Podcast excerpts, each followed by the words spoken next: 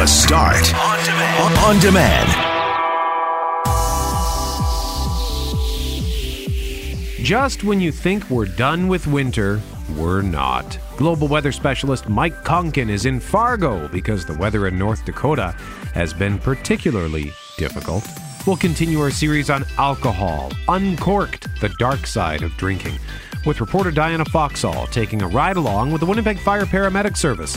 And we'll speak to an Indigenous leader on alcohol and its relationship with First Nations. And two idiots get caught on tape robbing a local vape shop. So the shop took that footage and made a hilarious play by play video. I'm Brett McGarry alongside Greg Mackling and Lauren McNabb. We are Mackling, McGarry, and McNabb, and this is the Thursday, March 14th podcast for The Start.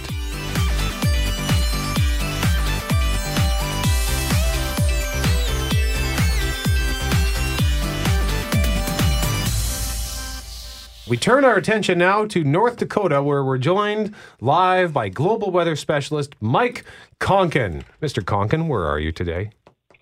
I'm in Fargo, North Dakota. Brad, how are you doing? Doing okay. So, what kind of weather situation are you dealing with? Uh, well, we don't have a huge storm over top of us right now, but we saw Fargo was kind of on a line where we saw more rain than snow, actually. So, through the better part of the evening last night and well into the overnight, Rain continued to fall. It was freezing rain for a little while. Uh, and then it changed over to a little bit of snow. So we've got tons of puddles actually all throughout the Fargo area. There's big puddles all along the streets. Then after things kind of changed into snow a little bit, it's kind of frozen up on a lot of the cars. So there's not a ton of new snow that's here. There already was plenty, but uh, yeah, the cars are nicely covered in ice, uh, a little layer splattering all over the place. Uh, but yeah, we don't have that limited visibility that we were looking forward to earlier. What we have more is an ice situation that would be causing difficulty for driving in this area. As you move a little bit further north, where things stay just a little bit cooler, uh, there would be more snow that has fallen. So we were around, I saw one report early this morning of around 15 millimeters of rain falling and then a few centimeters of snow. Well, we know we're watching the highways. They're still open in Manitoba as they head towards the border. Highway 75 still open at least. But then once you hit the border, there's all sorts of closures on the roads in the the Dakotas and Minnesota. So I'm guessing it's because of that combination of of both the rain and snow making things a little bit slippery as they head out on the road. Yeah, certainly. So depending on where you are, the conditions are going to be a little bit different. This is more of an ice situation that we have here around the Fargo area, and the winds are still expected to be quite strong. with northerly winds, with snow being further north of us, we'll likely see some blowing snow in this area as well, but it's likely the caked on ice that's going to be more of the factor for Fargo. By the time you get to Grand Forks, there was more snow that fell in that area, and some of the cameras around the highways have shown that there have been quite a bit in the way of blowing snow during the overnight hours. So a little bit further north of us, it's more blowing snow. We're going to be dealing with slippery conditions here in the Fargo area for quite a while. But there's already been plenty in the way of snowfall all around me. There's uh, all around the hotel parking lot. There are massive snow drifts from all the snow that has accumulated already this year, and most of them are around six to eight feet. We did find some piles though yesterday that were a little bit closer to 15 feet and 20 feet. So there's lots of snow already in Fargo, and all of this obviously is going to be melting. So hopefully, this 15 millimeters of rain, approximately, isn't going to have too much of a negative impact when it comes to the flood forecasting down the road. Mike, you're a man of the people when you're home here in Winnipeg. Uh, I'm guessing. Well, I, I, do my best, Greg. well, I, I, suspect your celebrity status isn't quite what it is in uh, Fargo as what it is at home. But were you out speaking to people yesterday? Like, what's the sense here in terms of concern toward flooding and and is there consternation in the air, so to speak? Well, here in Fargo, it doesn't seem like flooding is as much on their mind uh, long term. They knew they they were familiar with the storm that happened last week. There was around 15 centimeters that fell here in the Fargo area, and that's probably a large reason why all of the piles of snow around every parking lot are just absolutely so high. This time around, they're kind of just they're, they've just been bracing for this storm. It actually didn't look like it was going to be mostly rain. It was forecasted to have around 15 to 25 centimeters of snow with a little bit of ice. It ended up kind of being the reverse, more mostly rain uh, and then a little bit of snow. But they don't have a whole lot of concern for the flooding. We had somebody pull over uh, later in the day yesterday to talk to us while we were setting up for the six o'clock newscast. He didn't recognize the truck and the logo, so we said we were from Winnipeg uh, over in Manitoba, and we're kind of following the storm. Going to be looking towards the uh, flood forecasting and he didn't seem as concerned about what the flooding situation was going to be here in the Fargo area. So perhaps that is more further north when uh, that moisture is going to accumulate a little bit more for them. All right, global weather specialist Mike Koncan joining us live this morning on the start. We'll hear from Mike throughout the morning. Thank you, Mike. No problem, Brett. I he Doesn't was, sound like no Yeah, I problem. thought he was being blown away there, but yep. See you later, guys.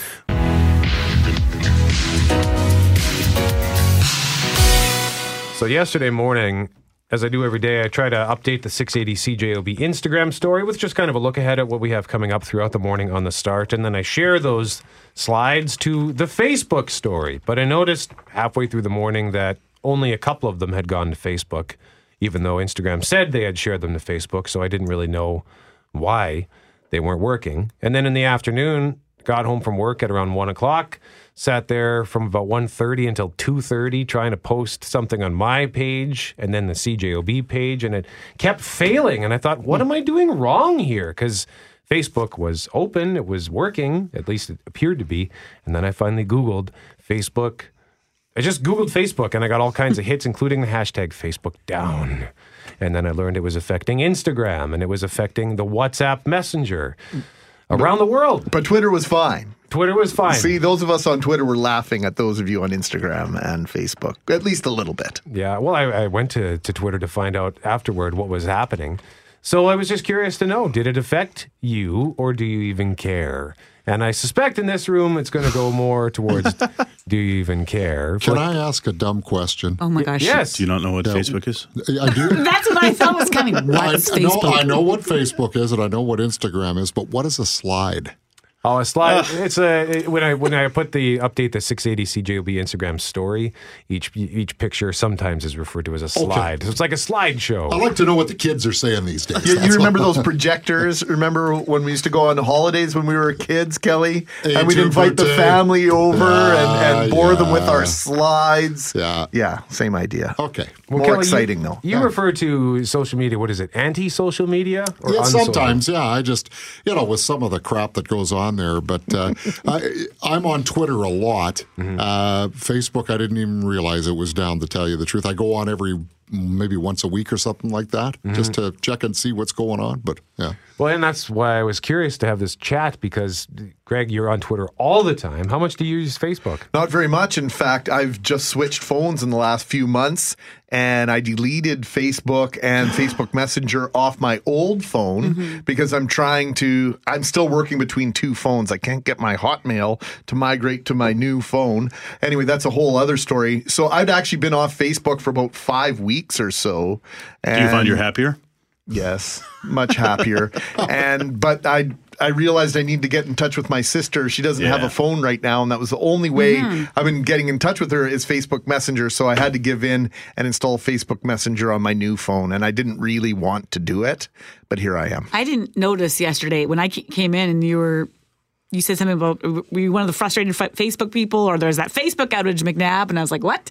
And I was on. I feel like I was on it yesterday because I'm often checking for just news feeds and what people are saying and stuff like that. But I have been. When you mentioned it, I have been thinking a lot about getting rid of it altogether.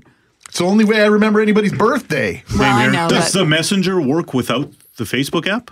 No, I think I had to have put both Yeah. back on, which Because really I kinda- use the messenger a lot. yeah, Messenger's good. Yeah, and it's also it's the only way I communicate with a lot of people long distance that Mm-hmm. don't live right in the city. So Uh, th- we were introduced to the WhatsApp when we were down in Mexico, Yeah. uh, and boy, I'll tell you what a valuable uh, cu- Yeah. communication device that is.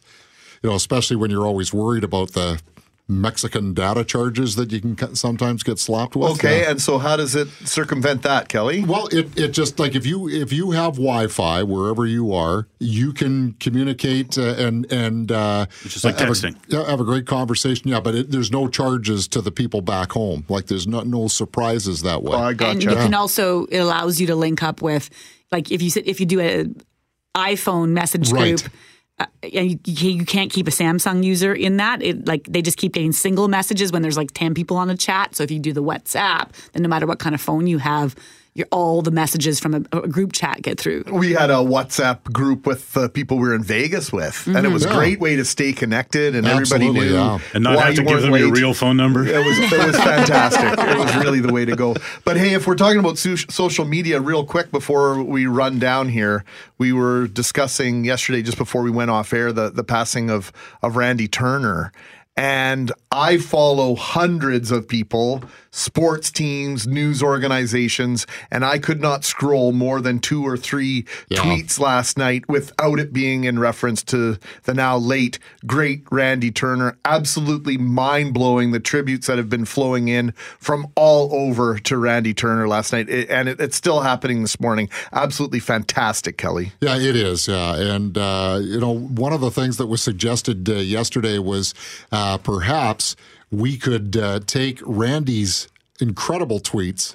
Turn them into a book and use that as a fundraiser for Cancer Care Manitoba. A I coffee don't- table book would be hilarious I don't know. Yeah, I don't know what the ramifications would be, but certainly uh, something I'd like to uh, get together with people to follow up on. Well, the, the author of three of the best coffee book ta- uh, coffee table books about Winnipeg ever. And again, uh, text message 204 780 6868. Somebody saying Facebook was down. Had no idea. If you're curious, go to Twitter. Was it? Did they explain why? It's one of the one of the top trendings. Facebook down and Instagram down. You can get more information there.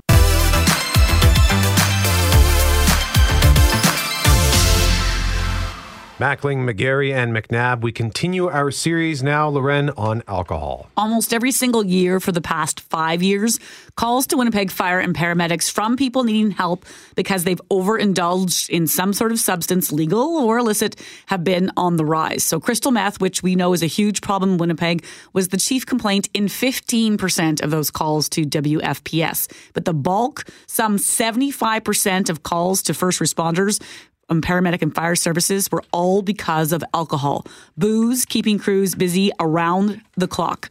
CJOB's Diana Foxall recently spent a Friday night riding along with WFPS to see firsthand the strain alcohol is putting on resources. Fire paramedic service, what's the address of the emergency? And what's the phone number of the building? Go ahead. It's about 12:30 in the morning, uh, temperature minus 38 with a wind chill. This individual observes uh, somebody in their peripheral vision uh, laying uh, on their back in the parking lot in the freezing cold. We have an individual uh, under the influence of alcohol right now. He's erratic. He would be close to hypothermic, uh, dressed in the manner in which he's dressed. He's refusing our assistance right now. It's holding steady as Winnipeg's number one substance problem year in and year out. But alcohol calls are not just the purview of police dealing with unruly teens outside of bars. Often, it's fire paramedics getting sent out, with someone phoning in concerns for the well being of someone they've spotted outside. That can mean four, six, eight, or more emergency responders attending to a single person who's under the influence, meaning they might not be available to take your call.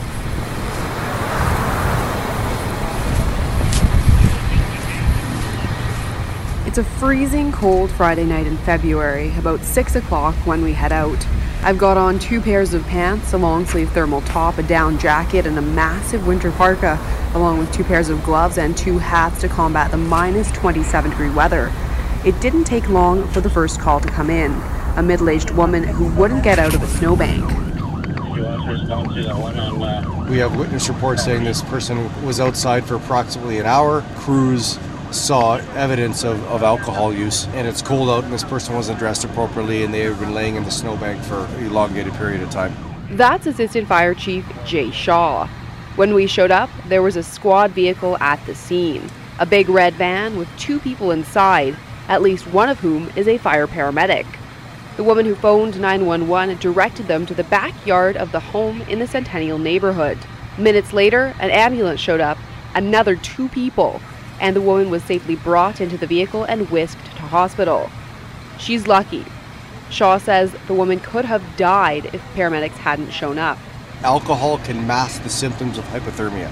Here's an example where alcohol is a contributing factor to the possibility and the risk of someone losing their life because it's so cold out. It took four people to make sure the woman was okay, but sometimes they have to call in even more backup. Case in point, a few hours later, We're headed to Sargent and Maryland for a report of an intoxicated man on the bus. Who has some abrasions and cuts on his face and is being a little bit aggressive. So we also have the Winnipeg Police Service coming right now as well. He's refusing our assistance right now. The trouble is, if paramedics find someone who needs help and they refuse, paramedics can't apprehend the person, even if it is for their own safety. One of our firefighter paramedics has, has tried to do an assessment. This patient is refused, uh, probably due to the, the intoxication. But there are potentially some uh, some other injuries there due to the fact that the patient's refusing. We, for our own safety, we're, uh, we've called the Winnipeg Police Service to come and help us assist with this call. Of course, not all alcohol calls result in hospitalization. Sometimes the person will end up spending the night sobering up at the Main Street Project. Cut to a bar on North Main. A woman who is clearly unable to care for herself isn't leaving the establishment, and according to witnesses, she's very intoxicated. The fire paramedic uh, just did a medical assessment, contacted the police.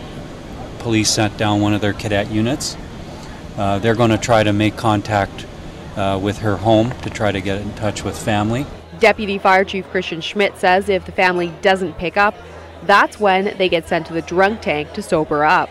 That call required a squad van and a cadet unit, a minimum of four people. Paramedic 06 on scene. 06 to see. Okay, tell me exactly what happened. Okay, are you at that location now? We head indoors to where 911 operators have been taking these calls and dispatching our crew, something they're doing more and more frequently. In 2014, there were an average of about 12 calls related to alcohol per day. In 2017, that figure increased to an average of 17 and a half calls a day. Alcohol hasn't been making the headlines like meth or fentanyl, but communications operator Ben Linux says his phone rings more than three times as often for alcohol related calls versus cases involving any other kind of drug. Alcohol has been somewhat of a consistent factor within uh, those two separate uh, illicit drug epidemics. People don't appreciate the impact that alcohol is having. And just like that, our crews head back out.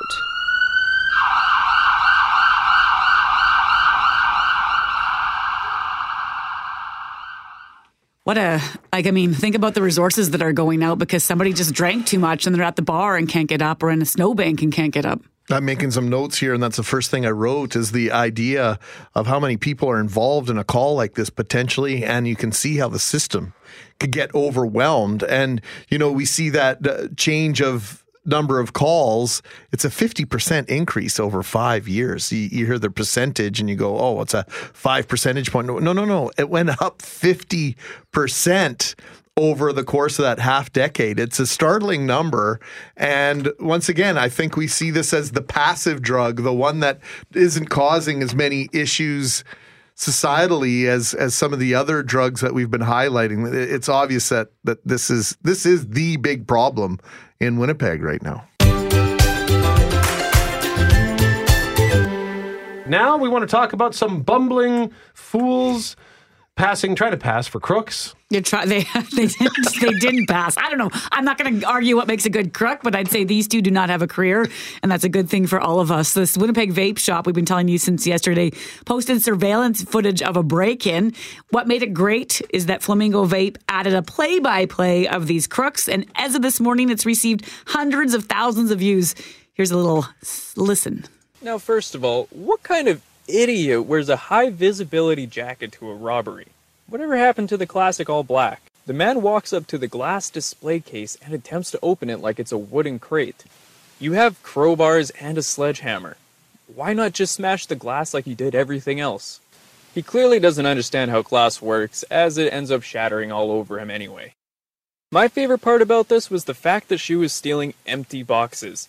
The products are right there. Why would you steal the display box? Okay, this isn't Tosh O or somebody on the outside looking in doing this play by play. These are the victims of this crime. I want to make that very, very clear. The shop lost about $2,000 worth of merchandise, and marketing manager Cam Roshan is hoping their funny spin on the video might help catch the thieves. We, we just couldn't stop laughing about it, and we decided, you know, well, we need to make a video about this just to get the word out, hopefully be able to find these people. But we thought we'd have some fun with it, make some jokes about them because I mean, if you saw the footage, you just can't stop laughing at it. And Cam was on with Hal Anderson afternoons yesterday at 1.30. You can listen to that chat in the audio vault at cjob.com or go to 680 CJOB's Instagram where you can find a link on our story to Hal's podcast.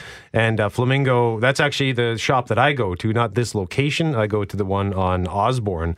Uh, it's one of many great shops in this Winnipeg, but I like Flamingo. So good for them for at least having a sense of humor, and hopefully they can recover some of that stolen merchandise. If you want to watch the video, you can go to cjob.com.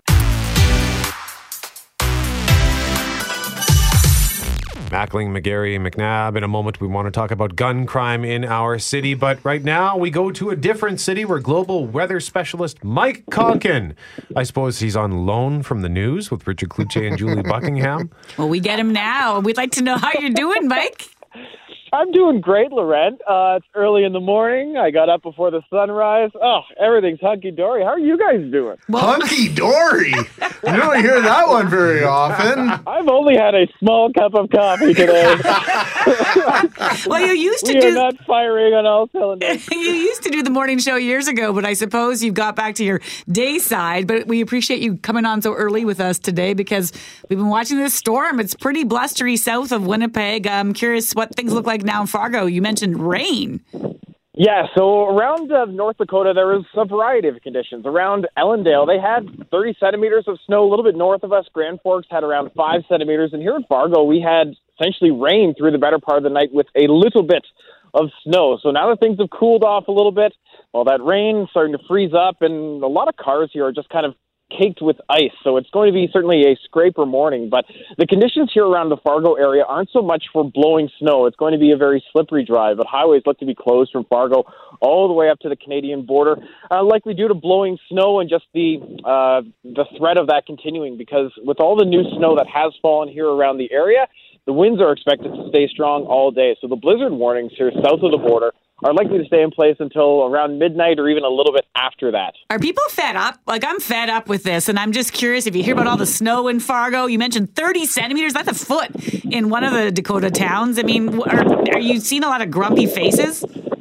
Well, hold on, Lauren. It's early in the morning, so we're not going to do a whole lot of conversion here with uh, inches to centimeters. Uh, that's that's a lot. I've I've had to look that up on my phone a little bit more than I'd like to admit this morning. Uh, but yeah, they had they had 20 centimeters of snow here over the weekend, so we didn't see much over the weekend. Sprague had 15 centimeters, uh, but they certainly had a very large snow dumping here, and so every parking lot has huge snow drifts around six, eight feet, even 15, 20 feet if you find uh, a bigger parking lot. So there is a ton of snow. As for complaints early this morning, a lot of people are sleeping in around uh, the hotel, to be perfectly honest. But yeah, they have. Uh, they're certainly dealing with their fair share of winter here uh, in Fargo.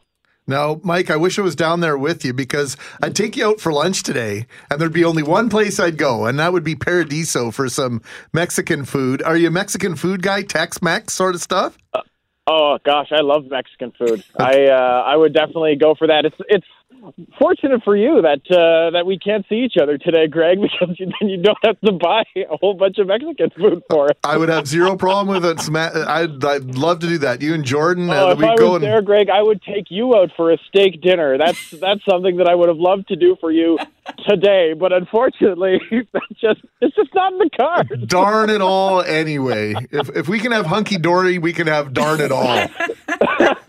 Global weather specialist Mike Koncan joining us live from Fargo, North Dakota this morning. Mike, thank you very much, sir. Anytime, Brett.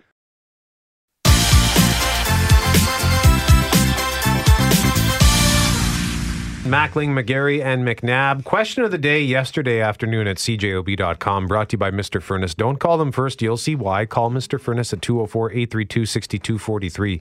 In lieu of the recent incidents with Boeing 737s, do you now worry more about the safety of flying?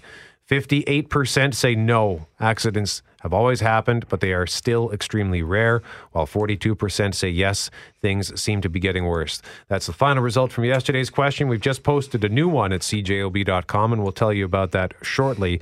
But indeed, the grounding of the Boeing 737 MAX 8 and 9 in Canada has airlines scrambling. And it's a number we were talking about this morning, Greg, that we couldn't believe. Air Canada alone says that type of plane, the MAX 8, carries up to 12,000 passengers in this country per day all over the world. So the impact of this grounding could be huge. Right now, Air Canada, along with WestJet, have agreed to waive any rebooking fees as they work to reschedule your flights. But the advice from travel experts like Claire Newell pack your patience. Passengers at this stage of the game, uh, my advice is to wait until to see what the airline does for them. Basically, it's a priority basis. It's literally hour by hour. So if you're leaving on Sunday or Monday, um, don't be panicking. You'll be going, but the airline is dealing with everything in a priority basis. Do not call the airlines. The airlines are contacting passengers and travel agents. Now, patience are great, but that doesn't mean things couldn't get a little chaotic as dozens of nations and airlines around the world try to work through this ban. Taylor McPhee is with the Winnipeg Airport Authority. He joins us now. Good morning, Tyler. Good morning. Well, this is uh, a situation that I think a lot of us were anticipating over the last several days. One of the last MAX 8 jets landed in Winnipeg, one of the last in the sky in Canada. Uh, it landed here in Winnipeg. What is next? What are we seeing at the airport as we speak? So we're we're doing pretty well at the airport right now. Uh, we see about 50 of these aircraft in a month. So to give you a, a sense, it's about one or two percent of the total number of passenger aircraft we see. So uh, the MAX itself isn't having a huge impact at the airport as far as travel is. Uh, what we are going to see, though, I think over the coming days is a bit of a ripple effect. So the airlines are going to look and see where they can uh, pick up some of that traffic. Uh, they're going to move their fleet around to to adjust. So that's where we'll start to see a, a ripple effect. And what could the impact be then if I'm someone has a flight in the coming days? Should I expect longer lines? As you know, people might show up and expect to get on a plane, but perhaps that's been rescheduled. What what's the expectation there? So the best thing I think people can do is check in with their airline. Uh, you can always go to our website, waa.ca, to get the latest information on the, the status of the flight. So that you can kind of avoid the, the scenario where you show up at the airport and your flight's been canceled or, uh, you know, you've been rebooked on something else. So if you stay in touch with the airline, that's really an important step. So when we talk about the the cascading ramifications of this situation, Tyler, clearly as you mentioned, this isn't just about taking this plane out of service because the airlines have dozens upon dozens of routes that they've got to now reprioritize. Does does Winnipeg potentially get the short end of the stick here based on how many flights it has? What we know here in Winnipeg is that we have a, a really high load factor. So that's the, the percentage of seats that are filled on the plane. So the, the airlines know that there's a demand here. I mean, we, we feel strongly that the market's underserved already. So uh, to pull back any traffic, I, I think we're going to see. Um, you know, I think the airlines recognize that that Winnipeg is a market that uh, has really strong service levels. So I'm not anticipating we'll see a, a major impact. What's the word in the aircraft that landed at the Winnipeg airport just yesterday morning, coming in from Toronto, a WestJet flight, uh, and that air that aircraft had to be grounded? Uh, is it stuck in Winnipeg? So I'm not sure exactly what the airline's going to do with that plane. There's a few different options for them. They can uh, they can leave it here. I, I believe they're being allowed to uh, ferry some of that aircraft around as necessary uh, to get it to the base. So when they do come up with a, a plan to get these back into service, uh, the aircraft are where they need to be to be able to, um, you know, if it's a software update or something like that, that that can all be done and and th- that aircraft can be mobilized again. You're sorting through the logistics of the Max 8. In the meantime, we've got some snow falling. Any issues with the weather at the airport as as of now? No, so so far uh, so far so good. Um, you know, we're uh, we're used to winter weather, so we didn't. Uh, it seems like maybe we didn't get quite as much as we anticipated of the snow, but the blowing snow always creates some unique challenges as well. You have a new plow to tell us about that's going to be out today. Yeah, so later today we're actually uh, launching or demonstrating our new autonomous snowplow. So that's a uh, that's an exciting day for the airport for sure. All right, Tyler McAfee with the Winnipeg Airport Authority joining us live on the start on CJOB. Tyler, thank you very much, sir. All right, thank you.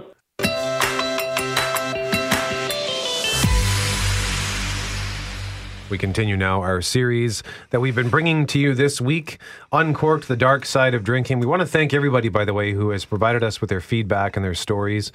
Um, email to brett at cjob.com, mackling at cjob.com, mcnabb at cjob.com, as well as on text at 204 780 68 And today, Lauren, we're talking about the cost that alcohol brings to basically all of our aspects of society. Well, we heard Diana Foxall with a great piece that uh, we're going to be playing again throughout the day, and you can also get it on our podcast when we post it. But about the idea that a single alcohol call can lead to four or six eight first responders, depending on the need there of that person, and then police also get involved at some point. Uh, it's still the largest, counts for the largest percentage of calls for the Winnipeg Fire Paramedic Service, some 75%. Then there's the dollar cost, which is just in the billions, they say, for all of Canada.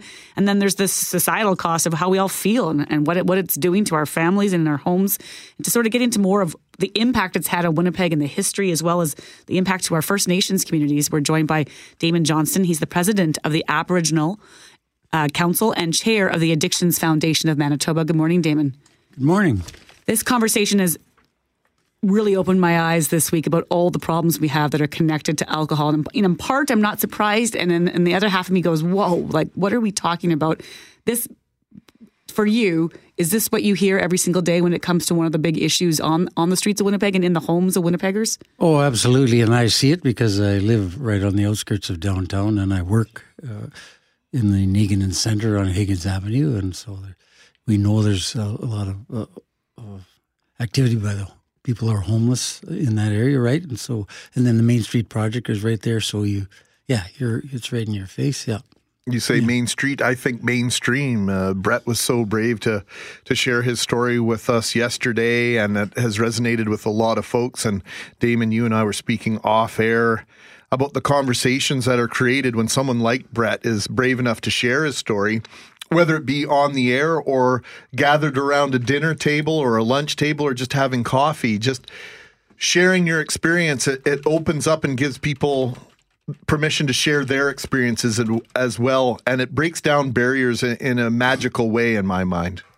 Yeah, and it's essential, I think, that you know, as Canadians, uh, no matter where we live in this amazing country, that we're able to talk to each other about these things, and we're and start to get a little, maybe a little broader perspective for some of us on on and some of the latest thinking uh, approaches to dealing, addressing these kinds of issues in our society, right? Yeah, absolutely. And uh, on that uh, note, uh, I'm you know as a layperson, I, am always trying to learn more about sure. these, these, issues to be more effective in my role as the chair of the foundation, right? And then other work I do in the community that's very directly related to all of this.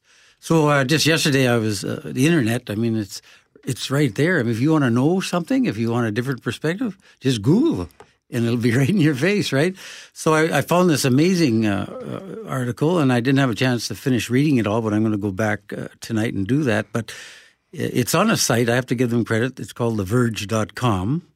And uh, basically, it's under the title of No, Native Americans aren't genetically more susceptible to alcoholism. And when you say Native Americans, you could say Native Canadians because, you know, we're, we're interconnected uh, in a big way.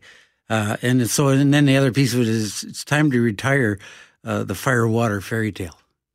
Wow. And this uh, hit me right between the eyes. Uh, and so I, you know, if I can be very quickly, I'll just give you a couple of major points. So this is an article by a, a woman uh, known as Maia Szalavitz. So I got to give her credit.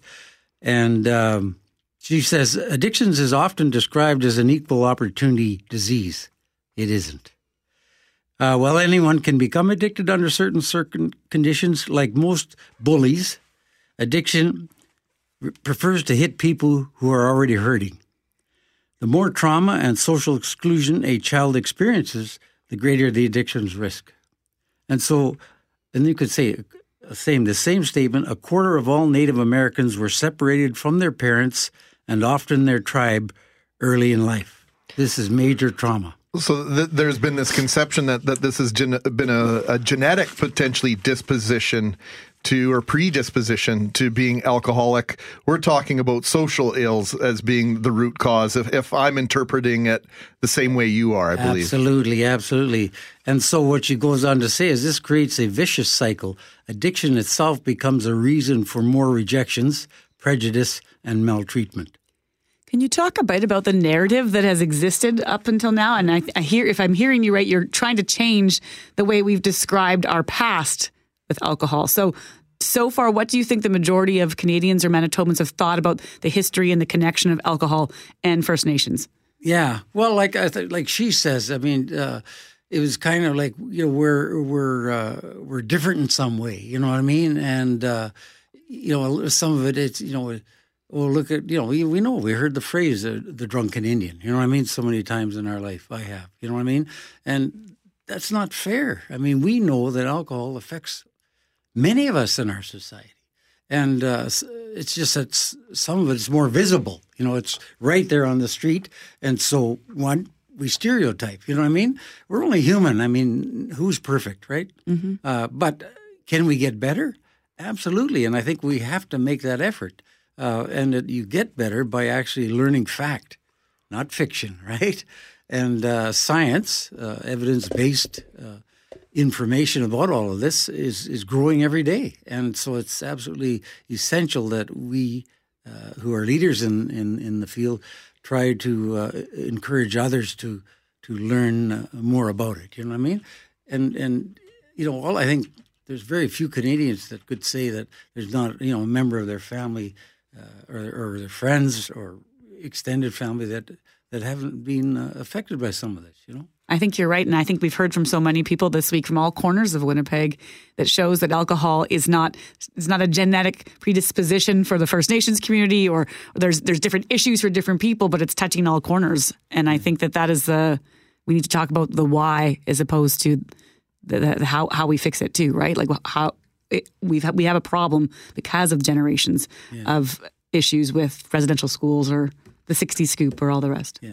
And myself, you know, in my roles, I'm, I'm excited right now because, you know, our province, Manitoba, and our government has, uh, uh, you know, entered this time of health transformation.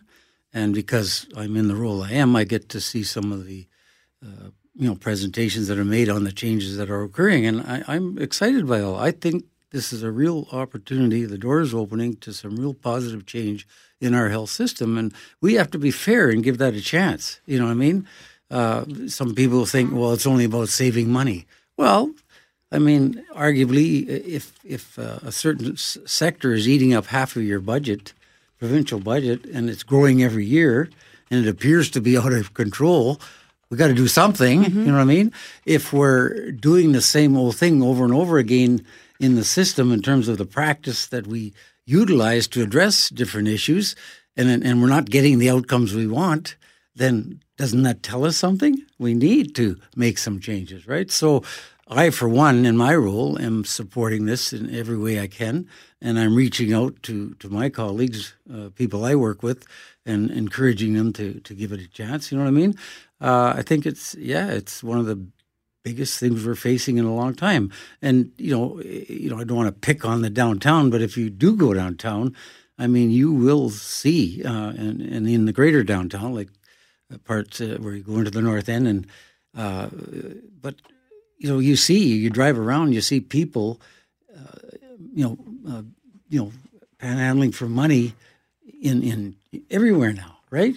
So there's signals coming to us from our streets that suggest, you know, maybe we, we need to give this a little more attention, all of us, and, and, and be prepared to support uh, some change and some uh, effort to, to improve how we do things.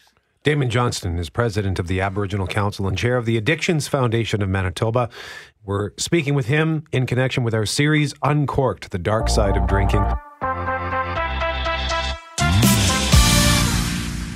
Mackling, McGarry, and McNabb we are continuing our series on alcohol. Earlier, we heard from Diana Foxall, who went on a ride along with Winnipeg Fire Paramedic Service. We're talking today about the cost of alcohol as it relates to our society. And in studio with us, we have Damon Johnston, who is president of the Aboriginal Council and chair of the Addictions Foundation of Manitoba. And Damon, we only have about four minutes here.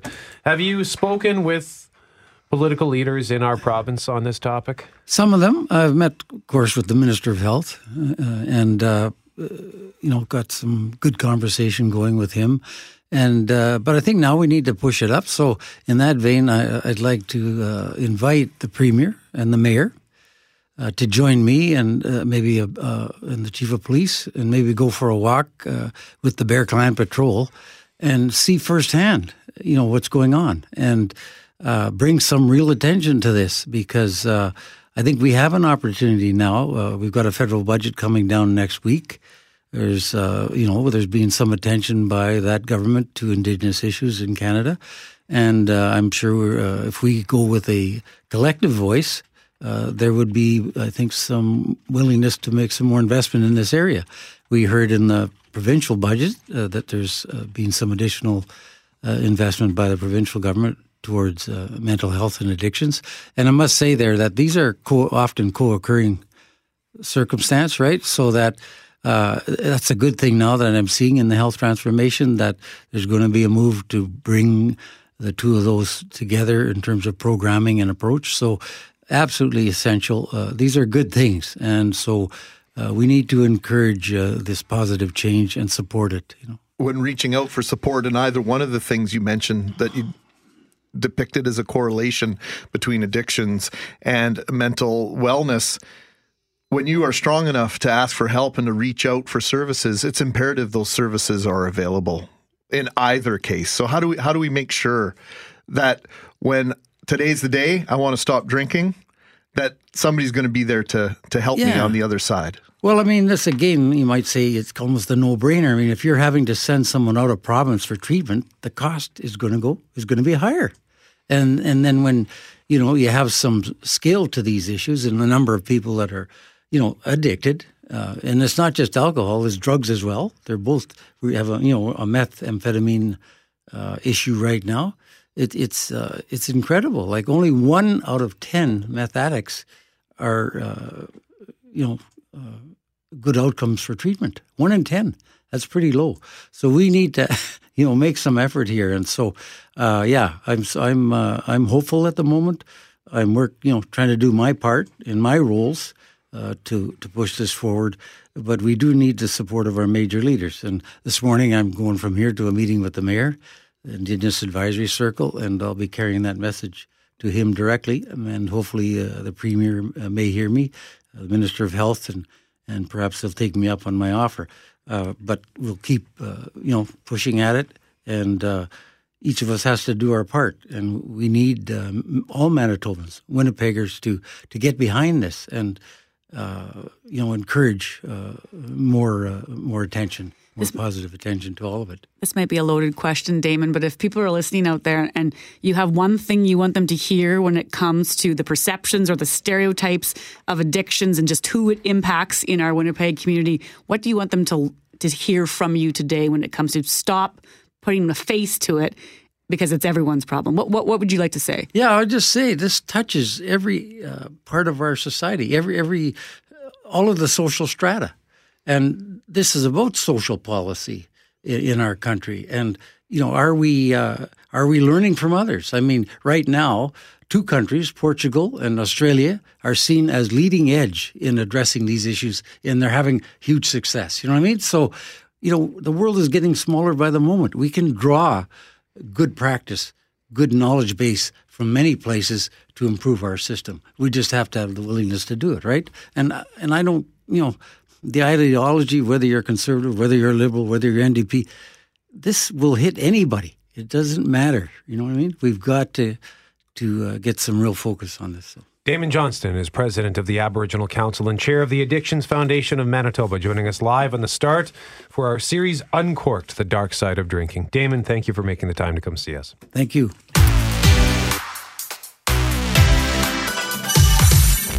If you can't get to the cottage, which you obviously probably can't even drive there, just go inside and pretend you're around a fire. I like that idea. Hey, zero. Is it just zero? Is it zero degrees or is it just zero? Zero Celsius? Zero Celsius. It's yeah. You can't say degrees because it's not. It's nothing. It's nothing. It's neither melting nor freezing, or it's both. I Do you suppose. think I could bring my own hot dogs to the uh, the show? like to start cooking on a if they if they're gonna have a barbecue or something set up right at the cottage show. I would imagine. Yeah, just fire up a hot dog. Just just bring a dozen old country sausage, Yeah. wieners, some buns. Like I love a Little barbecue hot dog. Our barbecue's trapped in this garage next to this giant snowbank through this awful winter. I just feel like if I could go somewhere and cook a nice barbecued hot dog. I can see my barbecue from my patio Sure. door. I You cannot get, get to to it. it, but I can see it. Why can't you It get calls to it? me. There's a Snow. mass amount of snow on my deck. Exactly. exactly. So I'm going to go to the show, bring some hot dogs. If they don't want me to do that, they need to call me now. Otherwise, McNabb's showing up. Marshmallows too. Marshmallows. I might even start a dogs? fire in a very careful, safe manner. McNabb is just chomping at the bit. Maybe I need to phone the guys over at Lux Barbecue and say, "Can you guys shovel my deck so I can use my incredible barbecue, please?" Or could they roll one work? over here one day this week? We should invite them to roll in a barbecue. Yeah, I think Phil could help us Oh, out there. that's a good idea. Mm-hmm. Little spring, early spring barbecue. Like it. Like I'm not asking for a high end steak. We get that, right? Hot dog. Okay. Hot dog I'm is done. good. Lauren McNabb, ask and ye shall receive. You mentioned in our previous segment that you felt like having barbecued hot dogs because you're tired of winter. You just want to stand by a barbecue and pretend, at the very least, that it feels like Right. summer. I was going to just go to the is it the cottage show that's coming up, right? And I was going to just stand by it. I was going to actually fire one up. I, No, no, I you- threatened to. You got to turn up your expectations a little bit. Right. That's right. Our And boys at Lux Barbecue, you just got to send out the word. That's right. And oh, and by the way, Fortier, uh, who won the pass, uh, the four pack of tickets to Cottage Country's Lake and Cabin Show? Randy Penner. Congratulations, Randy. That's happening Red River Exhibition Place, March 22nd to 24th. So we're talking about that. And then Evan over at Lux Barbecue shoots me a text. Evan's an old friend. Uh, we have a mutual friend, Steve, who, by the way, happy birthday, Steve. And Evan's at Lux Barbecue Company, luxbbq.ca. They're over on Kenaston at 1290 Kenaston. And he says, hey, we'll bring a grill over anytime. so I said, really? So, Greg, you went and checked on our management administration side. Yep. And what's uh what there? We guess we What, got what's cooking? yeah. what's Hopefully cooking hot dogs, is but okay, hopefully, fine. Is hopefully a little bit of a pop-up barbecue. You've heard about these pop-up uh, restaurants and these these pop-up ventures all over Winnipeg. We might have our own pop-up barbecue on Monday. Forecast looks pretty good for Monday. We just have to get all the appropriate permissions, and then uh, got to go to Costco and get some uh, wieners and stuff, or maybe go to Food Fare and get some Old Country sausage and get some steak. And well, you'll have to be listening because uh, we might have to have a little bit of a fundraiser. We, we- don't worry, we, we got this sorted out. And they're pitching. Evan says, well, "Here's the idea: we bring three grills." A pellet grill. Am I saying that right? A pellet Mhm, grill. you are. I. I. I, I don't know. I I'm don't not know a what barbecue is. person. I, I, I'm terrible at that I, stuff. I still get scared to turn our barbecue on, so don't ask me. I, just singe off the I just eyebrows. feel like it's going to go at any second. That's basically my theory. so Don't uh, touch the barbecue, Right. McNabb. a charcoal grill, a gas grill, and we can grill a steak on each, and you guys can try each one. Oh. That sounds amazing. And then I said, and hot dogs for McNabb. So We're waiting to hear. But, you know, some people, listener just texted in, why are you waiting to barbecue? You can barbecue all year round. Well, we know that. We just have a situation in our houses where their barbecues are not, like ours is actually in the garage, but we, you have to roll it out. And there's a huge mound of snow on this one side now. And it's just been kind of like annoying to do or hmm. and too cold. Uh, and you you can't even get to your barbecue. No. It's not that you don't want to or that you wouldn't. It's calling me. I used to barbecue uh, in the wintertime all the time. I just didn't move it close enough to the patio door. And so when we got all that snow in January, now it's like uh, Mount Everest between me and my barbecue. And so I just can only dream about it.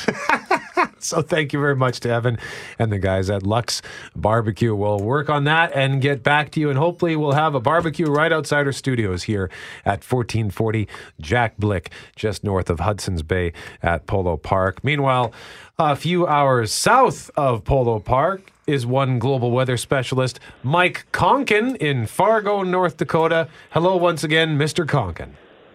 Hello, Brett. All of that sounds delicious, other than the hot dog part, but the rest, really, really good. Let's- sorry, hang on, hang on. What? Before we, I know that's important to talk about this storm, but you don't like hot dogs? No, no, I'm uh, I'm an adult.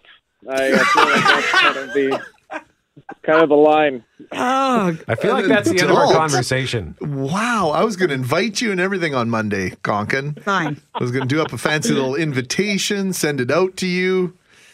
I don't Oh, think that's well. happening now. Well, you know, that's a well. If, it, if it, I was going to be limited to just hot dogs, it's like, oh shucks, Greg. Well, you weren't listening closely. We're going to have steak too, but uh, no steak for you. Oh, now that's that is actually a that's a that's a shot. There we go. That would have been delightful. So, what about down there? Is it delightful as uh, we make our way through the, the morning? It feels as though that we're you know we're here, you're in Fargo, and all the bad weather is more or less in between the two of us. Yeah, so it's uh, suboptimal conditions, certainly. We're starting to get some of that snow back here in the Fargo area. Most of the precipitation we got fell in the form of rain, so there's lots of puddles everywhere, slush, and that is freezing up on the roads as we were driving. uh, down the road just a few minutes ago, there was a there was a truck whose back tire was just spinning as it waited at an intersection. It was kind of weird to see. So there's lots of ice around here. The snow is kicking up again, and there's still more snow in the forecast. Not as much as what fell overnight over around Ellendale. There was close to 30 centimeters that fell there. Uh, Grand Forks had closer to five. We had approximately 15 millimeters of rain and then a few centimeters of snow. So still around two to five centimeters for a good chunk of North Dakota expected to fall today and the winds are going to be staying quite strong all day long. So the blizzard warnings are, that are in place south of the border, they are likely to stick around all day and into the evening and overnight hours. How long are you staying there, Koncan?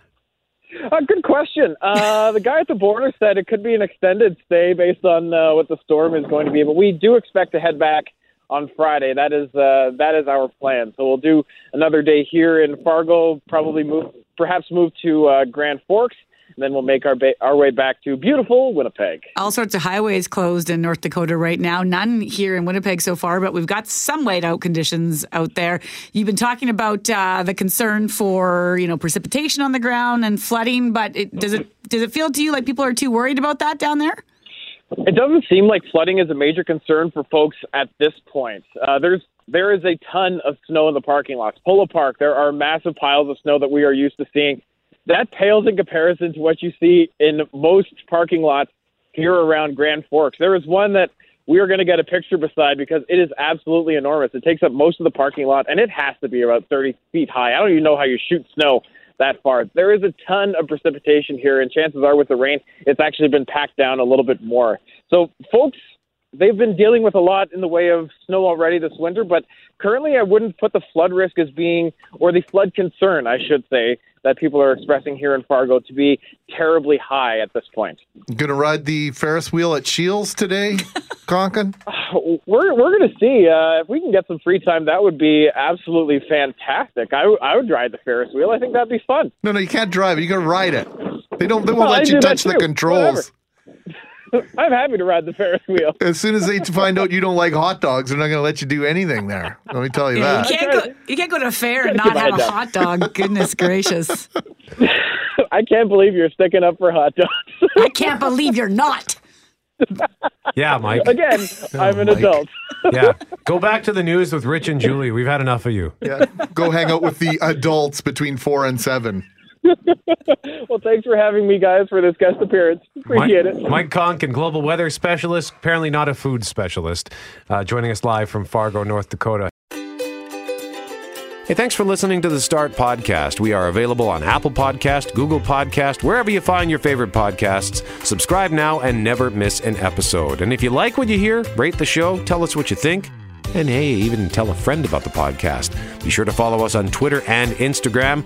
Greg is at GMACWPG, that's G M A C K WPG. I am at Brett McGarry, B R E T T M E G A R R Y. And Lauren on Twitter is at McNab on Global and on Instagram at McNab on CJOB. Talk soon.